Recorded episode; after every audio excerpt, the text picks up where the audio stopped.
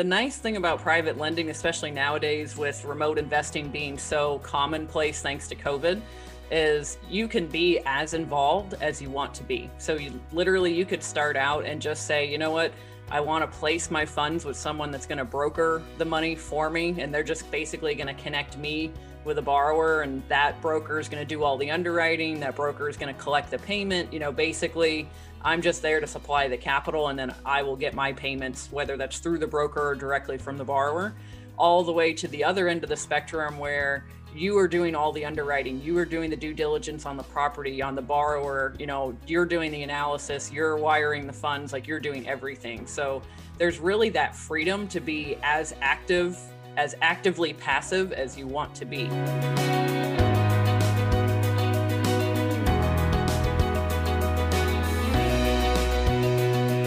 All right, guys, welcome again to another amazing episode. Today we have Alex Brashears. Uh, she's a private money lender, a Regulation A fund investor. Uh, she's a multifamily underwriter, educator, limited partner in multifamily syndications. She's uh, she does everything. She's also a professor. Uh, I just I just read that in the bio. I thought it was amazing. Uh, so she teaches, um, and she has an amazing Facebook group uh, private money lending, which I absolutely love. Um, I hadn't seen that twist in, in Facebook groups yet.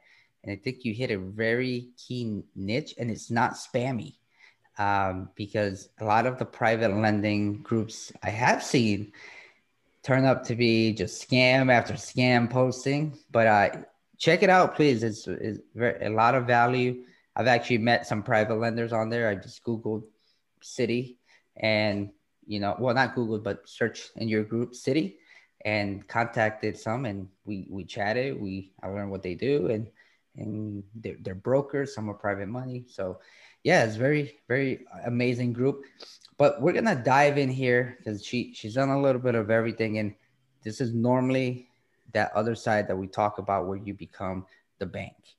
Um, and most people don't realize that you can also do this part so we're gonna get some actionable tips. If you can, tell us a little bit about, you know, when you first started, how, how you started that um, at private lending. How did you make yourself comfortable?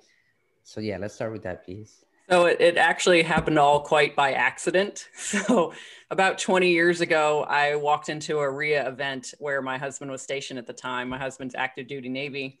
And, uh, you know, this just you know networking talking to people in the community. The person happened to mention he goes oh you're you're a math and science major. You should be good with numbers. And i was like yeah not too bad. You know i'm in calc 3 and uh, he goes well he goes have you ever thought about being a loan broker? And i was like no not not really. Never never crossed my path.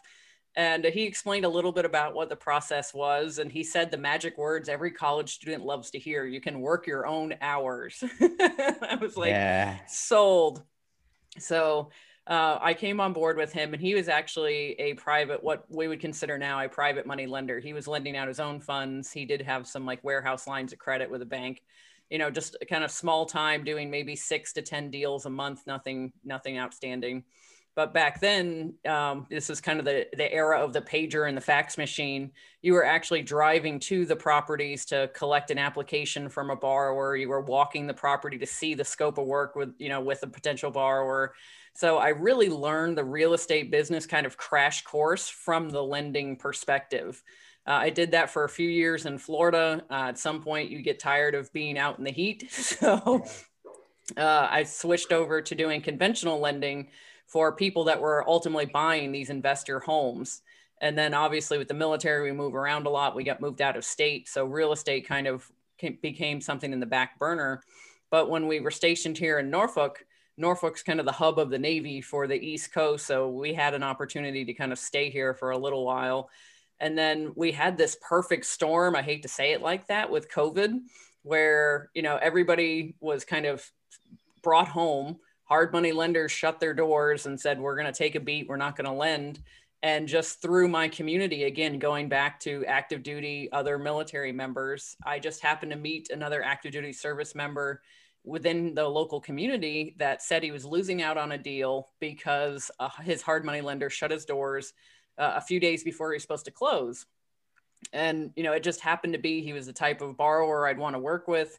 It was the type of property I'd want to lend on. I was like, you know what, if you can give me like a couple weeks to get all the legal side straightened out and, you know, get an EIN number, get a bank account, I was like, I'll do this. I'll fund this. You know, we'll take that leap.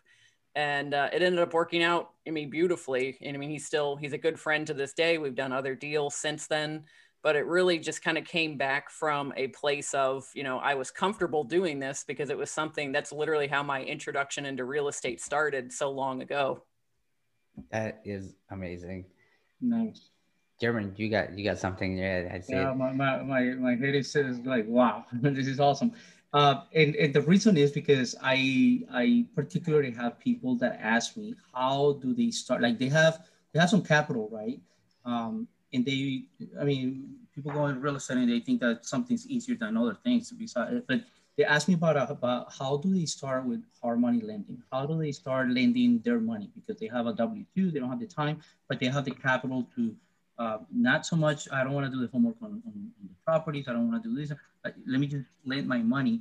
How do I start? And I was like, okay, let me let me find out. So I've been doing the research, but I got the expert. So if you can tell me how you start, how much you started with, um, in, in what got you comfortable to lend your money? Yeah, the nice thing about private lending, especially nowadays with remote investing being so commonplace thanks to COVID, is you can be as involved as you want to be. So you literally you could start out and just say, you know what, I want to place my funds with someone that's going to broker the money for me. And they're just basically going to connect me with a borrower. And that broker is going to do all the underwriting. That broker is going to collect the payment. You know, basically, I'm just there to supply the capital and then I will get my payments, whether that's through the broker or directly from the borrower all the way to the other end of the spectrum where you are doing all the underwriting you are doing the due diligence on the property on the borrower you know you're doing the analysis you're wiring the funds like you're doing everything. So there's really that freedom to be as active as actively passive as you want to be.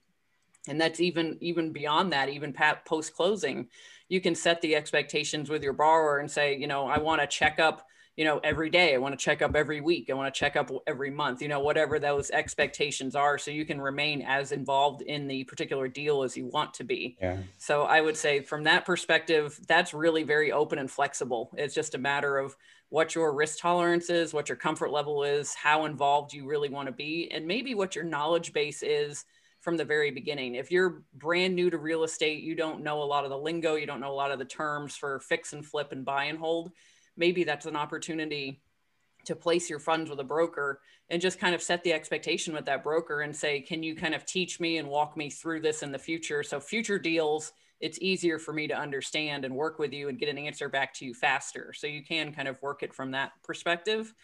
Uh, realistically, depending again on your risk tolerance and what you're trying to accomplish, um, you could start out with something as little as $30,000 there are still markets in the United States where you could be in a first lien position for anywhere between, I would say, forty and seventy thousand dollars. If you want to start with less than that, you could potentially look at doing something that would be a second lien position. Again, that's not for that's not for rookies, but it's something. Yeah. It's a possibility.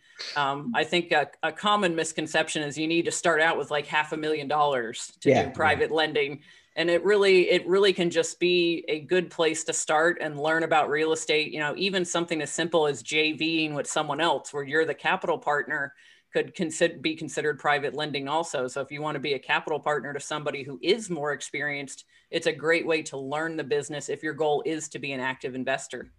No that's amazing. There's a couple to unpack what you said a couple key things you said everything was key actually but but yeah. two of the things that really stood out to me is you know when you when you say you know the, the the amount of money that you need to invest right a lot of people think that 500 million or a million dollars but $30,000 I know it sounds a lot for some people and and it can be when you're first saving but in the grand scheme of things if you can learn how to actually invest in your first $30,000 and even if you lose money is probably the best loss you can have to then actually learn how to make maximize your potential. Because I know when I first lost that a certain amount of money like that, I was like, oh wow, but I've learned it in a way that no education could have ever paid for. Unfortunately, it's a loss, but yeah. you know, you, it is pretty big. And then the other thing I was going to say is about about market. So,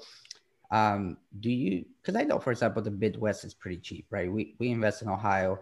Um, you could buy a home for twenty five thousand, right? So, I guess it depends on the risk tolerance, but usually those are C areas, you know, um, maybe even D areas. Do you recommend a newbie lender, right, going into that if they find an experienced uh, flipper or or no? It really depends on their goals. So, for example, um, I only lend on fix and flips because I want to be in and out of a deal in a few months in this mm-hmm. particular environment with COVID. Those markets that are quote unquote cheaper, um, they tend to be pretty static markets. They're not going to be appreciation markets. So, you know, for your house that might ARV for $50,000 this year, maybe might be $55,000 five years from now. You know, yeah. it's, it, you're really doing a cash flow play. So, from a lender's perspective, I feel like if your your loan to value is low enough where if the market does dip, you're not underwater. Um, and you don't wouldn't mind owning that house if the loan defaults you know it would probably be it's still a collateralized asset. You know theoretically somebody's still going to come behind and buy that property once you get title back to it. If you if it does get that far uh, it's still a collateralized asset. So I, i'd say from that perspective it wouldn't necessarily bar- bother me from a new lender perspective it's really going to be the operator of the deal. Can they execute the business plan? Do they have the experience? Do they have the boots on the ground? Are they also remote, for example? You know, so it's those things that to me would matter more than possibly the property itself. So what what specific criteria that you that you have or that you maybe started with and realized that you need to put in place? Uh, always learning. Real estate yeah, yeah, will always teach always, you something. Yeah, yeah. you never stop learning this stuff and never stop always, learning. there was something that you're like wow that you can do that? Yeah. Yeah. So i would say for the the nice thing about private lending i call it our blessing and our curse is that it's flexible. So the way i do private lending can be very different than the way other people do private lending. And that's again both good and bad because active investors are going to invest differently from each other as well but I invest uh, I invest purely here in Hampton Roads as far as the private lending goes because this is my backyard. This is the market I know. Um, I really like this market because we fared really well during COVID because we had very low unemployment because we have a very high federal employment base here. Yeah. Uh, so our, our housing prices, our, our real estate assets have just gone through the roof in the last year. I mean, unbelievably so. Um, and then under that same kind of notion, I am going to be lending on stuff that's purely fix and flip. So there's going to be a retail buyer involved in this process somewhere. So it has to be something that a retail buyer is obviously going to want. So, you know, good school districts. So all three schools have to be, all three levels of school have to be six out of 10 or above. The house has to be within 10% of the average square footage of the neighborhood. And the house has to be, uh, has an ARV within 10% of the median home price for that zip code and that kind of keeps me to the basic bread and butter you know the thing every flipper wants three bedrooms two bathrooms ranch you know paint it beige and gray on the inside and redo the kitchens and countertops and then it's sold the day it hits mls that's what my goal is as a lender. And that's something i like about private lending because your goals are very much aligned with the active investor versus you know landlord tenant relationship tends to be very counterproductive uh, in some cases um, whereas, you know, when you're working with another investor, it's, you know, you both want the property renovated, you both want the property rented, you both want the property sold, whatever the, the business plan is for that particular property. So again, it goes back to having that open communication with the borrower. You know, they keep you in line, you know, hey, I ordered windows the day we closed, they haven't come in yet. Uh, we ordered appliances, those are three weeks on back order, you know, those things. So if there are delays, you're aware of them. No, that's that's that's amazing to, to hear that you, you have a a process. Are you is there a specific time frame, maximum six months, eight months? What are you how, how quick are you looking to get out? Uh, realistically, three to four months because by the wow, time that's quick, yeah. Yeah, by the time they close, um, the other kind of caveat that we've kind of put in place during COVID is we want something that's going to be a relatively minor rehab because of those supply chain issues yeah. and supplies just the, the raw materials themselves were just going up exponentially for a short period of time there i mean wood I think has tripled in the last year as far Yeah, as prices yeah, go. yeah. So, you know, we wanted to be we wanted to have our money kind of out for short periods of time on the off chance, you know, if something does fall off a cliff with the economy. I feel a little more secure now that the world's starting to open back up. Um, but we wanted something that would be basically kind of a minor rehab, you know, nothing structural. We're not taking out walls. We're not taking the thing down to the studs. You know, it's just freshen up the kitchen, put in new flooring, paint, maybe change out some of the light fixtures, and then back on the market it goes. So it can be something that can be rehabbed in three to four months and then on the market with MLS and then goes into escrow with a retail buyer and they're in escrow 30, 45 days and we're in and out of the deal in three to four months. That's that's amazing. You know, you know, I think anything under six months, obviously, you're targeting some experience, uh, you know, uh, flippers. So that I could tell that's your criteria. Yes. And for anyone listening out there, I mean, usually three to four months is it's relative quick. Quick. If they have that, that means they have their processes down and they've done this. Um, and then if it's anything less than that, they're like, then they're pros. The, I've only heard of very few people do like weeks. So, and yeah, so that's rare. And then, so are you? Sorry, I lost my question. German, go. Well, I do have I do have one. This is for the people again that, that are trying to get in there. They talk about passive income. You know, the the, the tax. Uh, uh, I don't want to say repercussions because that sounds like a punishment. But the, the the tax implications on, on on being a private lender. Is it passive income, which is taxed as passive income, or is it like more capital gains? It's actually just basically interest earned. So if you think about like the interest you would earn on a savings account, that that form that you get from your bank at the end of the year, it's regular interest earned. So from that perspective, I know a lot of private lenders will kind of mix some sort of equity into the equation somehow. Um, I, for example, will invest in syndications as a limited partner to kind of get that equity side, that equity play. Um, other passive investors might have, you know, one or two rentals. They might own a duplex or something. Um, it's just uh, it's something where a lot of private lenders will also be owners or investing in some way where they're in the equity side of the deal for those those kind of tax breaks that you were mentioning, like depreciation, and whatnot, because you're not going to Yeah. get that when you're just purely on the debt side. Yeah. So so then do you take that and are you saying you do like a, a 1031 and then roll it into a um as a limited partner? No, How it's do two. It's two completely separate trains of Okay. thought. So yeah, we have we have one pool of money that we do private lending with, and then we have another pool of money that we would invest in syndications Got because you. we're cash flow investors. So you're kind of making that halfway middle where you have the the private lending that's constantly Mhm. being churned, but then you have LP positions that hopefully will come in, you know, routinely with quarterly dividends to kind of smooth out that up and down as you're looking for deals. Gotcha. And then the way it happens in tax season, and then just for anyone listening, no one here is a an accountant or uh, a legal advisor, but we're just going through it. So when you when you do it at the end of the year, you're saying interest like a savings account, and basically that interest is the taxable portion, or you that gets shown to the IRS, correct? Yes. Yes. Okay. Okay. All right. Man, that that's One really more question then. no. Keep going. Keep going. Yeah, because I, I don't think you found yours yet. No, I did. I Uh, wrote it down. That's so, what. oh, okay. Hey, so so for the for the, the uh, our listeners and the viewers, this uh, we're recording this in March at the end of March. Um, how is the market playing right now? I mean, it's, it's a hot market, whatever you look at. I mean, houses are the, the demand is, is is huge. They're hot. Everybody is whoever doesn't have cash is not they're not able to close on, on any deals. How how is that playing for you guys on the uh, private investing side? It's been tricky because we're having more investors um, coming to us with what what they call our deals, but in my opinion, not really deals. You know, they're paying, in my opinion, just way too much for what they have. Um, Mhm. Oftentimes, they're paying over asking. And when you sit and have a conversation, you know, the banks aren't evaluating these ARVs very high. If anything, the banks have kind of gone the other way, in my experience, the, the conventional lenders.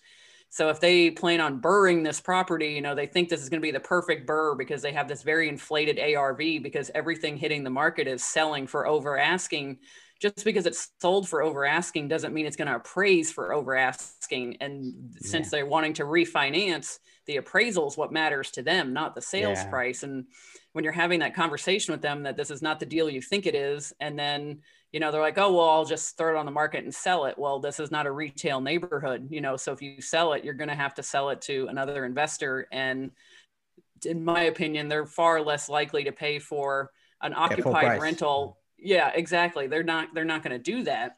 They're um, investors. So, they're not going to buy at, at market value. Yeah. So it's it's interesting to see that coming across a little more, and it's it's personally been a little scary because I've come across new investors that you know I'm I'm happy they've taken this opportunity to better themselves financially and try to get involved in investing, but they're taking out like HELOCs on their primary residence to go and get into these deals thinking they're going to BRRRR them and get that money back out and then when you have a conversation with them and say you're potentially leaving twenty to thirty thousand dollars of your HELOC of your primary residence locked in equity in this property.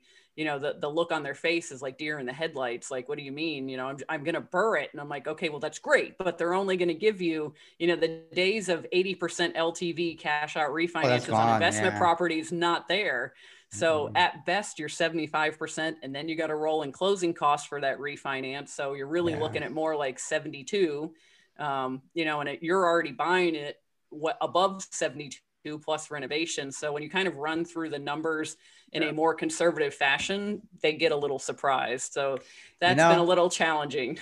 I, I love when everything you said, man, I'm loving this interview so much because, you know, you're a math person and I, I really love that because I hear so much, right? Ah, real estate so easy is basic math and this while the concept, concepts are basic, if you want to be a true professional in anything, right, you're to have to get a little bit sophisticated in your analysis, right?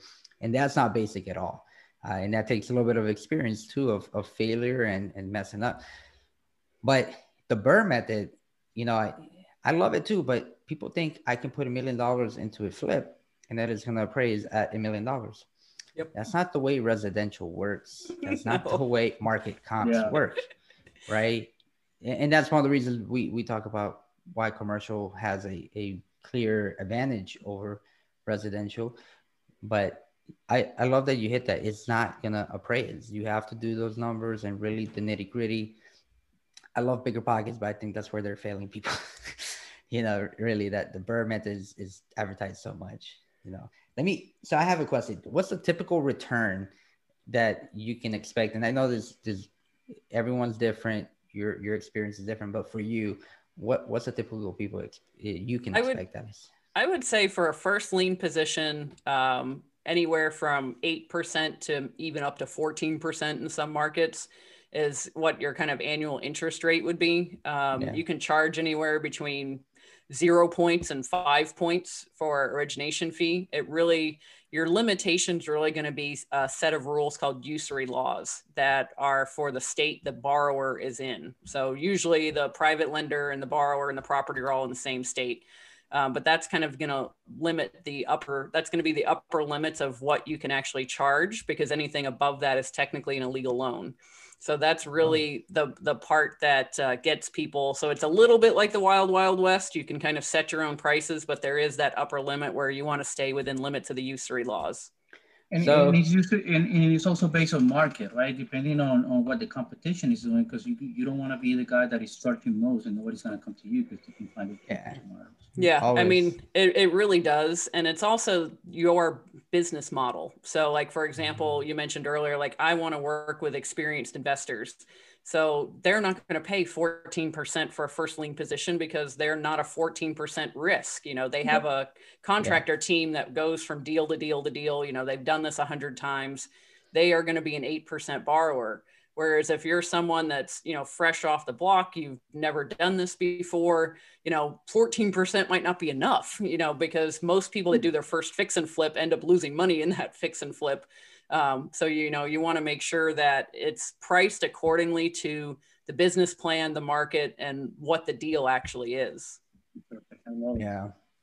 So, can you walk us through, you know, the steps that you take? And then you mentioned, you know, uh, the laws, right? The legal piece. You know, you every state's different, but you know, in in your case, and you've moved around, right? So there's, I'm sure you've seen different, but the generic, you know, path that there is, and and then filing. I imagine you go to a county clerk or something to put the lien. Uh, you know, how does that all work, right? That part is pretty standard. So uh, oh, when okay. it when it comes to the actual the closing part, what most people kind of think of private money is I'm going to give you a hundred thousand dollar check and then you're going to take that to closing, and like that's not what happens at all. Um, so I'm actually as a lender going to once we've done due diligence and we say we're going to fund the deal and here's how much we're going to loan, we actually wire the funds to closing. And the borrower always, always, always brings funds to closing. You never, ever, as a borrower, give money directly to the private lender. That's a scam 100% of the time. Never do it. Um, so, all the money that exchanges hands before the deal closes only exchanges hands through the escrow company, the closing attorney, title company, whatever you're using. So that's that's rule number one. But from there, really, it's just me wiring money to the closing attorney. The closing happens at the closing attorney's office. The HUD one, you know, shows where all the funds are being dispersed. If there's any funds above and beyond the purchase price that are going to be used for renovations, that can vary from bar from uh, private lender to private lender and how that's handled. What I personally do is the money is held in escrow. And then as the repairs and renovations and things are done and installed and paid for, the active investor then gets reimbursed from those escrow funds. I do know mm. private lenders that will give them, you know, some up front to order the supplies or, you know, pay a deposit to the contractor or whatever, but I do yeah. a refund model. Got you. So does the escrow account directly pay the contractors? Is that the way you have it?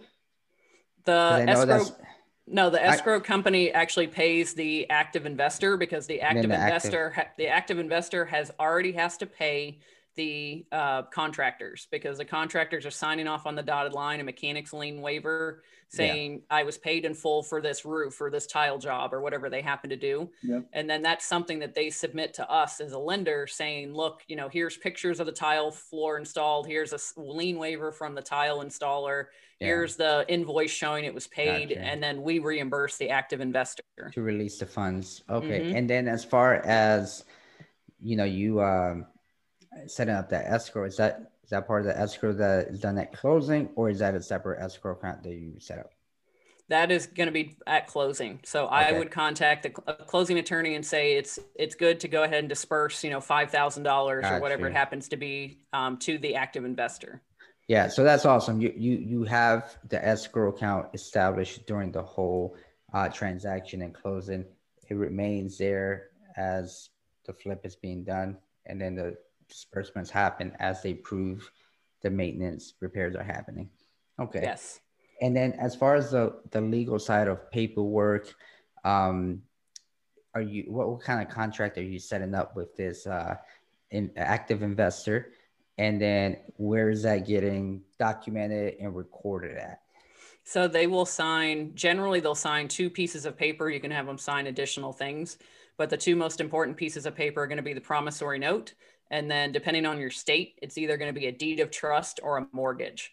And then the that all happens at closing. And then the deed of trust or mortgage is then sent to the courthouse for the municipality the property is in.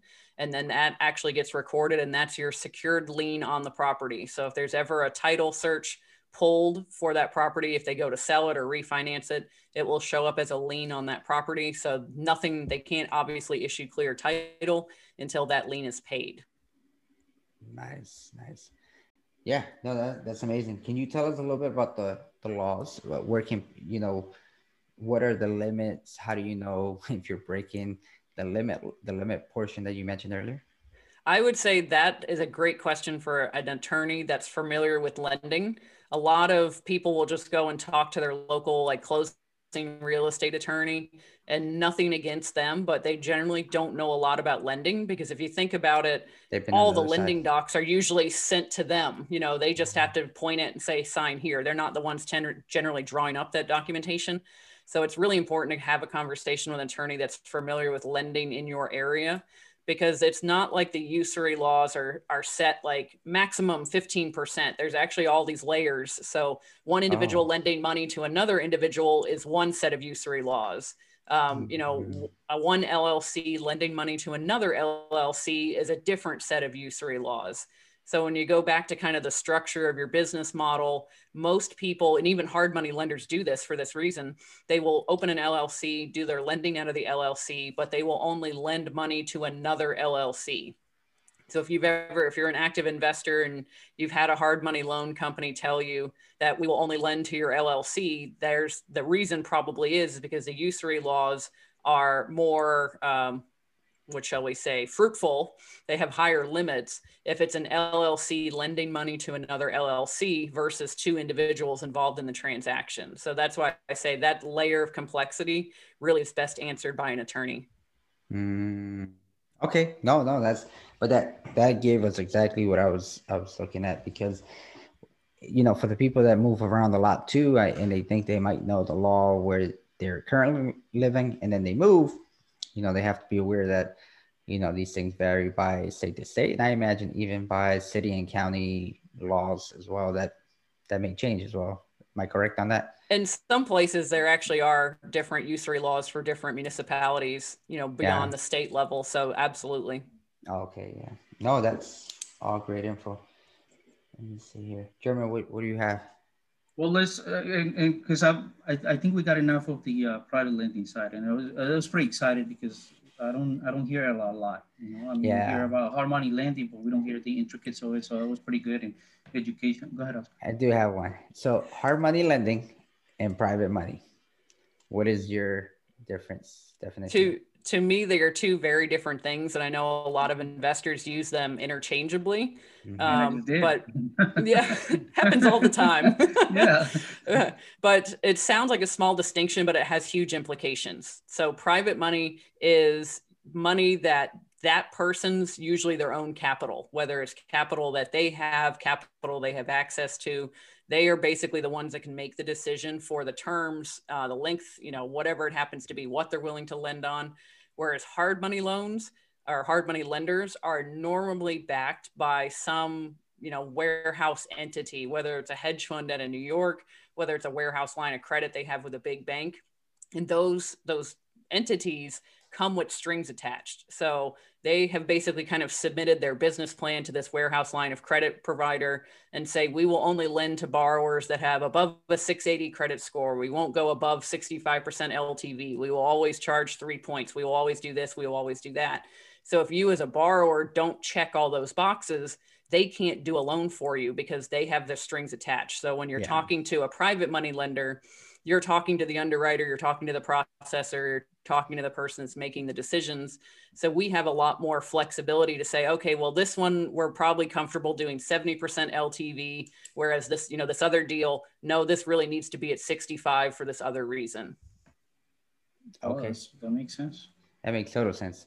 Yeah, now that you say it that way, yeah, total. You know, because in the past I've always and I know when we talked, I was like, after we left, I was like, man, what? What's hey. you made that point, and you told me, no, no, no, no, I private lend, I don't hard money, and I was like, all right, maybe maybe she knows that's something. Pretty cool. I, I mean, I, I, yeah, I've been yeah. I've been mixing those two terms like he's like he's crazy. So that's no, no, and if you, learn something I mean, yeah, and if you usually here's what you said, people will yeah. say, no, they're the same thing because they're not, yeah. you know, traditional money, but you made it clear distinction, and that's true. Okay. So let, let me ask you, people wanted to learn about private lending before we move on private lending where could they actually learn other than your amazing group you know which i encourage everyone to join unfortunately that's why the group was started um, oh, there's okay. not a lot of education out there there's a couple books you know that are available on amazon but they realistically i own all of them they read more like textbooks than they do kind of a how-to manual yeah. so it's really unfortunately it's kind of a way of investing that's still very much kind of in the dark ages when it comes to education yeah. um, and which is a whole reason I started the group because you know like you mentioned at the beginning every group I had joined previous to this one was just a place for scams and spam. There was nothing yeah. educational. There was nothing networking based. Um, and even to BiggerPockets credit, you know, they have all these amazing books on how to like evaluate a scope of work and how to buy your first apartment building in 30 days and how to do this and how to do that And the only way private lending is mentioned, even in BiggerPockets, is go find a private lender to fund your deals. And that leaves a whole crowd of people on the other side of the table, like, okay, what do how do we do this? Yeah. Um, so that's really where that's really where it stemmed from. And I would say the best place is really to just start talking to other people that are doing private lending.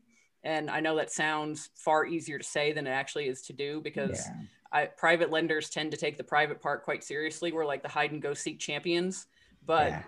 it's when you can sit down and have a conversation and go, you know, kind of how does it work? What are the expectations? Because I have a lot of active investors. The group used to be closed to active investors, but when I talk to active investors, when I realized how little education they even had about how to use private money, yeah. you know, I had them thinking private money was basically a down payment assistance program. So, you know, they didn't have 20% to put down on their rental they wanted to buy. So go find a private lender. I'm like, no, no, no, that's not how this works at all. So mm-hmm. I would say, you know, if you really want to start with some books, there are some decent books on Amazon, but again, they're going to read more like textbooks than than how-to manuals.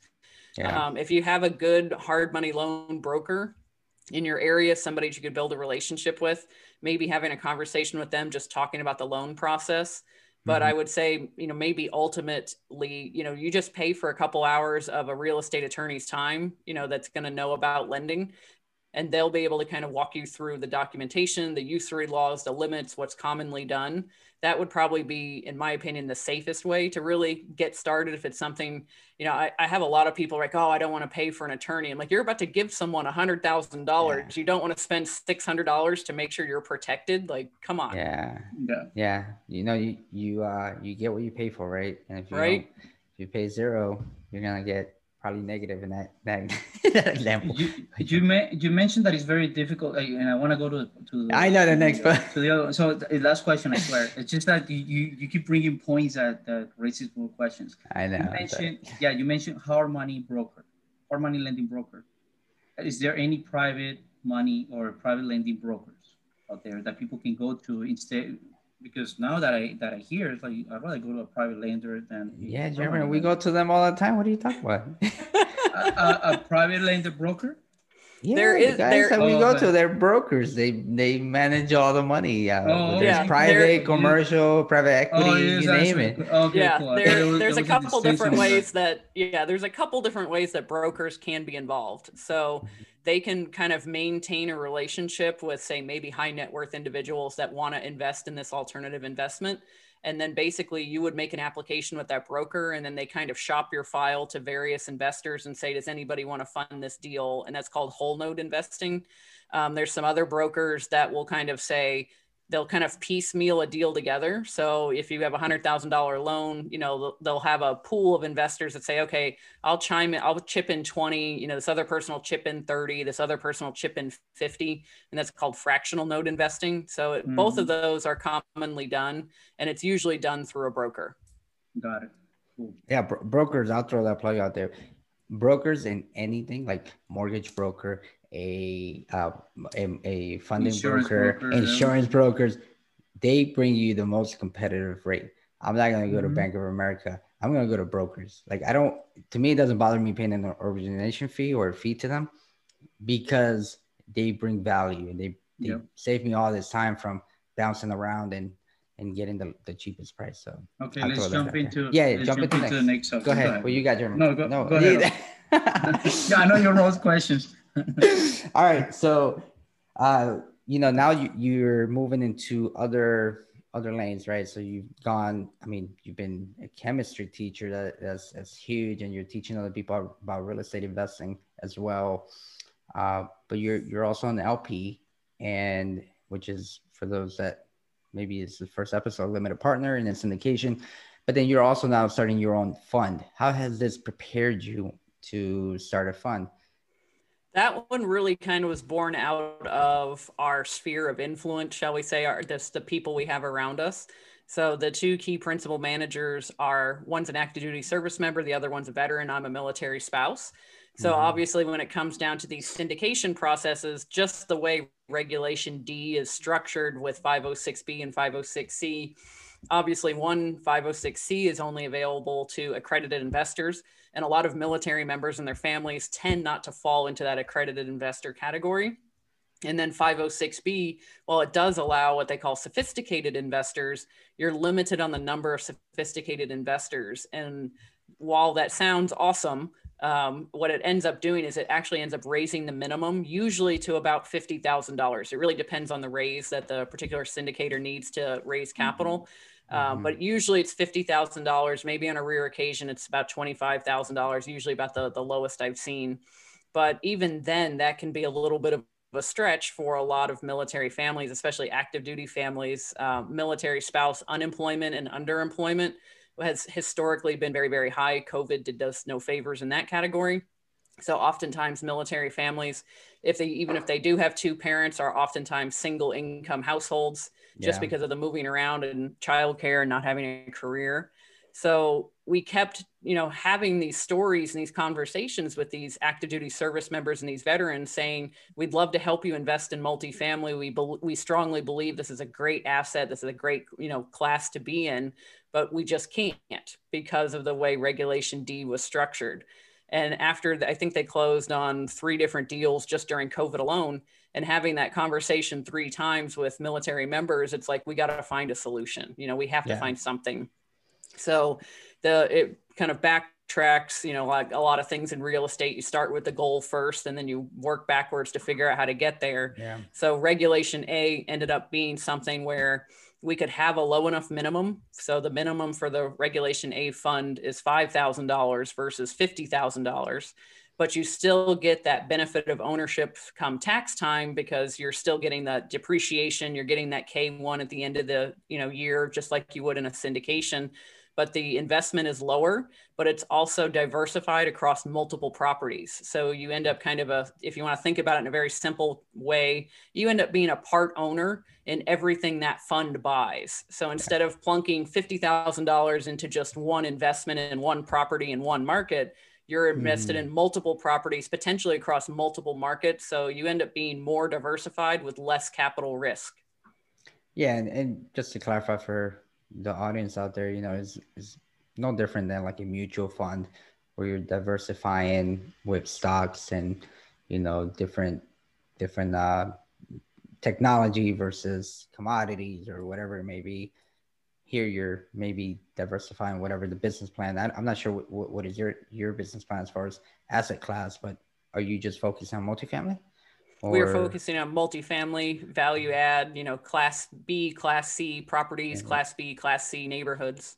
Okay. Yeah. So that's a diversification model of different properties right there, uh, which is super awesome. You you're doing like everything I want to do. I'm not gonna lie. I think I think you're my uh, you know, I'm a I'm gonna put a little picture of you right here because honestly, like you're you're doing yeah. funding. I love that this whole side, right? Like for me, you know, real estate investing, haven't tried different strategies for for a long time. It really has been only the last few years where I've hit into syndication funds and private lending. I'm like, why haven't I done this before? and, and, that's the sentiment I hear over and over and yeah. over again. You know, see people, you know, they they go through this real estate hazing, as I call it. So yeah, yeah. You you go through the fix and flip or the or the buy and hold, mm-hmm. and then you realize how miserable you are doing both of those. And then mm-hmm. after you do that, like the door opens up to this just buffet of options that are available to you after you've gone through the hazing. So if you've yeah. made it through doing your first fix and flip or your first landlord yeah. experience, that's when they're like, yeah. oh yeah, by the way, there's all these other cool things you can do. Yeah, no, because we I, I, was thinking about it the other day. I was like, man, we we put a down payment of almost three hundred thousand on our portfolio to buy, and then what could I have done with 300,000 on the private money side? And it made me really think like, you know, when we did it, we yeah. were just really getting into a different scale, but you don't we, start, we could you have don't been really the bank think, from day one. Yeah. yeah. you don't really think about how, how you can do it from a different perspective. Right. And no one, like you said, it's just not out there. Um, and that's why, you know, we're excited to have you on because it's a different perspective that people don't, don't usually hear, especially like you said, military, you know people who are not accredited investors don't you know don't hear about this so, yeah. so how how are the how is the military receiving you know military members receiving you know the concept of the fund and and grasping it right because you know i, I love my military members i'm a military member brother's a military member but sometimes it can be hard especially to to make not make people, but to teach like, hey, this is a, a financial opportunity uh, for you, right? Because all we get taught, well, if we get taught, is TSP, right? Yes. yes. Um, you know, put money in your savings, right? So how how has that been for you as far as teaching? I think it's been easier, if anything, when you compare it to something like uh, syndication or even buying a, a rental house, for example, because the the five thousand dollars is a, a, lot less scary than putting in fifty thousand dollars or you know having to put a twenty percent down payment on you know a two hundred thousand dollar duplex, you know wherever they are. If if they're in San Diego, if they're stationed in San Diego, you know you're not going to find anything out in San Diego for under six hundred thousand dollars, you know, to live yeah. in. Um, so, you know, if you're having to buy investment property out there in San Diego, you know, you're really chunking down some change out there. Mm-hmm. So I think in the grand scheme of things, the ability to kind of experiment and get started in real estate for $5,000 and you know you can start getting the distributions you can start getting the investor updates you can start learning the language. It get it's if anything it's helping to build that habit and that mindset that you can be an investor while you're active duty. It's not something that you're going to have to go and swing a hammer on the weekends you know and pray you don't have duty and all these other things. It's something that you can fit into the busy lifestyle that you already are leading yeah. No that, that's that's true. And are they are you getting a lot of attention from the military community as far as wanting to go into the fund? Yeah absolutely. It's been incredible because i think there's so many people out there that want an opportunity to invest in real estate but whether it's time capital you know just from ge- geography, you know, yeah. I've moved 19 times in 20 years. The idea of okay. trying to buy a rental house in every place we've been stationed is just horrifying. Yeah. So, not to mention some of the places we've been stationed are not rental areas to begin with, they're just not cash flow markets. So, you know, I think a lot of the VA loan is a great thing, but I think it can also kind of set back a military investor because a lot of places will go and say, oh, go buy a house with your VA loan and then rent it out when you leave and then rinse and repeat everywhere you go. But they're not having that follow on conversation of does that meet your goals? Is it a cash flowing yeah. market? You know, do you have the reserves? Um, you know, for example, if the AC breaks in one of your rental houses, you might spend $5,000 putting that AC, brand new AC yeah. in, but that did not increase the value of your house by $5,000. So it can, there are a lot of what I would call sunk costs with owning real estate. And people are like, oh, but it's going to appreciate. And it's like, I'm one of those people do not bank on the appreciation. That's icing on the cake. It needs to cash flow from day one in order to be in my portfolio. So yeah, don't bank oh on God. appreciation. Especially hey, residential. Yeah that's what I say. Icing on the cake, right? Yeah. Because I, I think in, in in commercial, it's all about the equity play because you yeah. can truly force appreciate it. It's, it's less on the cash play. But you know, in in the buying whole, like I have a property that appreciated. I think obviously because the market is ridiculous, um, almost like 150, 190,000, which I would have never imagined by anything that Colorado Springs was going to appreciate by like 15% in a year. And then the year before it was going to be 10%. Like, who would think that, right? It's just ridiculous numbers. But then to me, that's icing on the cake because I was really looking at it from a hold and cash flow perspective, right? And yeah, I, a lot of people don't understand that. So I, I you know, I, I link up on that. We, are synced up. yeah, I mean it's it's really and that's what I hear most often from active investors. They're like, oh, you know, I had to put new flooring in or I had to paint it or whatever. And it's like, oh, but it's gonna it's gonna appreciate when I sell it in five years. And I'm like, yeah, but you're out five thousand dollars right now. yep. Yeah. Yeah. No, absolutely. Well, you know, you live and you learn. German. What else you got that we could dive into? No, no, I'm fascinated. I, am actually fascinated with the uh, with the fact that you're creating um, a community, right? And that's what my brother and I are doing. And, and it takes it takes an immense amount of work to do that. Um, you created a, a Facebook group. Um, you do so many other things. I mean, you're creating that the, the community of well, I wouldn't say community, but but all these all, all these activities that you're that you're going into in your life. You know, you're you're a, a lender and you, you got your fund. Now you're creating a community on Facebook uh, in helping out the, uh, the, the, military members, active duty military members. Um, I really admire it, uh, you know, because uh, like I said, my brother and I were, were, working on doing that. It takes it takes a lot of work, Uh, so I, I, truly admire it. Not only that, but you're also a professor, a chemistry professor. Oh my God, out of everything, a chemistry professor. So it, it, just blew my mind. I, seriously, I, I truly admire you. So yeah. Yeah, thank yeah. you. I mean, I keep myself busy. That's all I gotta say. Yeah, no, that's awesome. And, and, and you're smiling. You don't look like like that worn out person that is like, oh my god, I'm tired. Yeah. It's like you seem like you enjoy every minute of it. I love it. I, I mean, yeah. I really do. As as an extrovert stuck inside during COVID, the, the group that I created has actually been a saving grace. I mean, I've I've met two business partners through that group. I've yeah. talked to people on five different continents that invest, you know, in the United mm-hmm. States but live abroad. I mean, it's just been a phenomenal opportunity for networking and meeting new people, and it's kept me sane because I'm married to someone. If I get a hundred words out of him at once, that's that's a chatty Cathy day for him. So that's funny. That's funny. But you know, I I love that you you know it helped it, it's helped you during this time of COVID, uh, because just like you, I'm an extrovert, but however, for me, it's just I'm so busy and I come home, I have the kids and this, so I don't have time. And you know, you you said it in the beginning, you know, the whole blessing piece, even though it's it's COVID, but this whole technology and being able to have, you know, events on Zoom has helped me because in the past I couldn't take time to go at 7 p.m. you know to a real estate event. I gotta put my kids to bed. So right after this, I'm that's what I'll do, right? So, you know, I, I I really feel for everyone out there, but you gotta take the positives out of the the moment too, right? But yeah, Alex, absolutely. Let, tell us, tell the audience where uh where they can find you. Let me let me ask know. one more question. Ah, I knew it. no, I, I, I love the subject of uh, introvert and extrovert, and you mentioned you're an extrovert. So so were you always an extrovert, or the uh, what you do right now uh, got you to become an extrovert uh, out of course? I don't know. I don't, I don't know how to phrase it. Oh, I've I would say I've always been an extrovert. Um, my spouse and I have been married for 20 years. And we've always said that I'm pulling him out of his shell and he's stuffing me back into mine.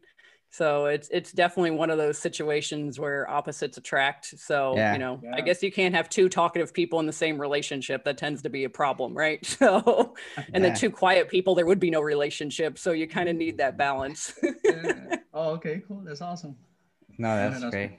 All right. Well, you know, we're gonna respect your time almost an hour here, but I'm sure they people got amazing value out of this. So if you can go ahead, and tell them where they can reach you. Tell us all about your Facebook group, Mission Capital, etc. Anything you wanna uh, tell the audience.